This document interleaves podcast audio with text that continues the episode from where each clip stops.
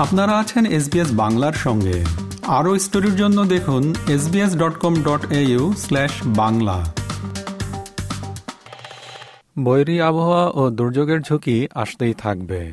সতর্ক করল climate council বন্যার কারণে দু হাজার বাইশ সালকে দ্য গ্রেট ডিলুজ এর বছর হিসেবে অভিহিত করা হয়েছে। নভেম্বরের শেষের দিকে ক্লাইমেট কাউন্সিলের প্রকাশিত সর্বশেষ রিপোর্টটিতে অন্তত এরকমই বলা হয়েছে। এতে আরও সতর্ক করা হয়েছে যে জলবায়ুর কারণে বৈরী আবহাওয়া ও প্রাকৃতিক দুর্যোগের ঘটনা আরও বেশি বেশি ঘটতে দেখা যাবে। কার্বন নিঃসরণ হ্রাস এবং পুনঃব্যবহারযোগ্য শক্তি ও জ্বালানি প্রকল্পগুলোর প্রতি নজর দেওয়ার আহ্বান জানিয়েছে তারা। জলবায়ু নিয়ে একটি প্রতিবেদন।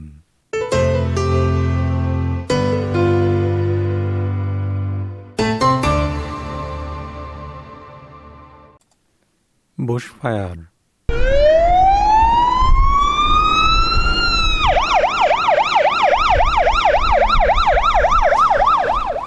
This is not a safe place to be.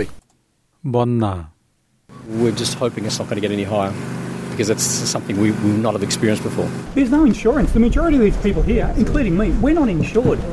অস্ট্রেলিয়ায় এরকম চরম বৈরী ভাবাপন্ন প্রাকৃতিক দুর্যোগ ঘটতে দেখা যায় গত আঠাশ নভেম্বর দু হাজার বাইশ ক্লাইমেট কাউন্সিলের একটি রিপোর্টে বৈরী আবহাওয়ার ফলে আর্থিক ক্ষয়ক্ষতির বিবরণ তুলে ধরা হয়েছে কাউন্সিলরদের একজন প্রফেসর লেসলি হিউজ বন্যার জন্য জীবাশ্ম জ্বালানি ব্যবহারকে দায়ী করেন Many individuals and many communities are still mopping up from the last flood and then they get flooded again. Events like these floods and the intense rainfall that caused them are being supercharged by the climate crisis, in turn caused by the burning of fossil fuels. রিপোর্টটিতে দেখানো হয়েছে যে দু হাজার দশ থেকে দু হাজার উনিশ সাল পর্যন্ত অস্ট্রেলিয়ার যে আর্থিক ক্ষতি সাধিত হয়েছে, তার উনত্রিশ শতাংশের জন্য দায়ী বন্যা।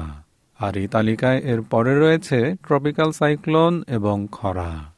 উনিশশো সত্তরের দশক থেকে দু হাজার উনিশ সাল পর্যন্ত দেখা যায়, প্রাকৃতিক দুর্যোগে ক্ষতিগ্রস্ত হওয়া স্টেটগুলোর মধ্যে শীর্ষস্থানে রয়েছে কুইন্সল্যান্ড। এই সময়ে এই রাজ্যটির ক্ষতির পরিমাণ ৩০ billion dollar.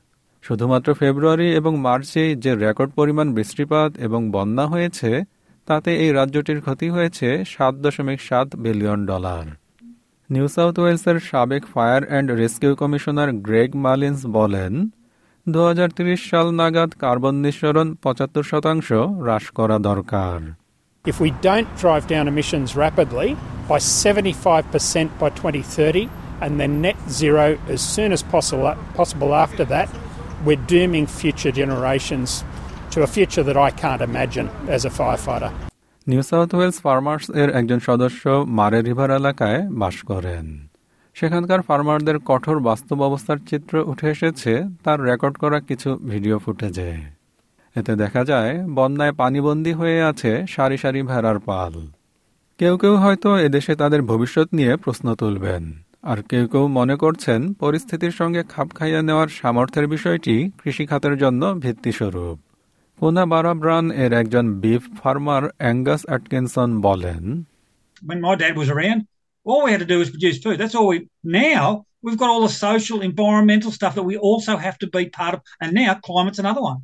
And so we've got another, you know, thing that I think that is a wonderful opportunity.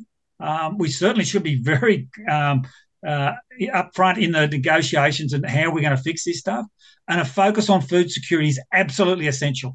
আবহাওয়া দপ্তরের পূর্বাভাস থেকে জানা যায় ইস্ট কোস্ট বা অস্ট্রেলিয়ার পূর্ব উপকূল জুড়ে ক্রমাগতভাবে বৃষ্টিপাত হবে গড় বৃষ্টিপাতের চেয়েও বেশি পরিমাণে ফলে ক্লাইমেট কস্ট বা জলবায়ুর কারণে ক্ষয়ক্ষতির পরিমাণ বাড়বে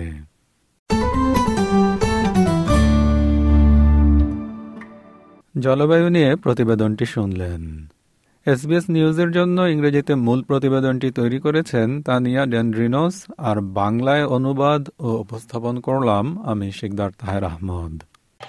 আমাদেরকে লাইক দিন শেয়ার করুন, আপনার মতামত দিন। ফেসবুকে ফলো করুন এস বাংলা।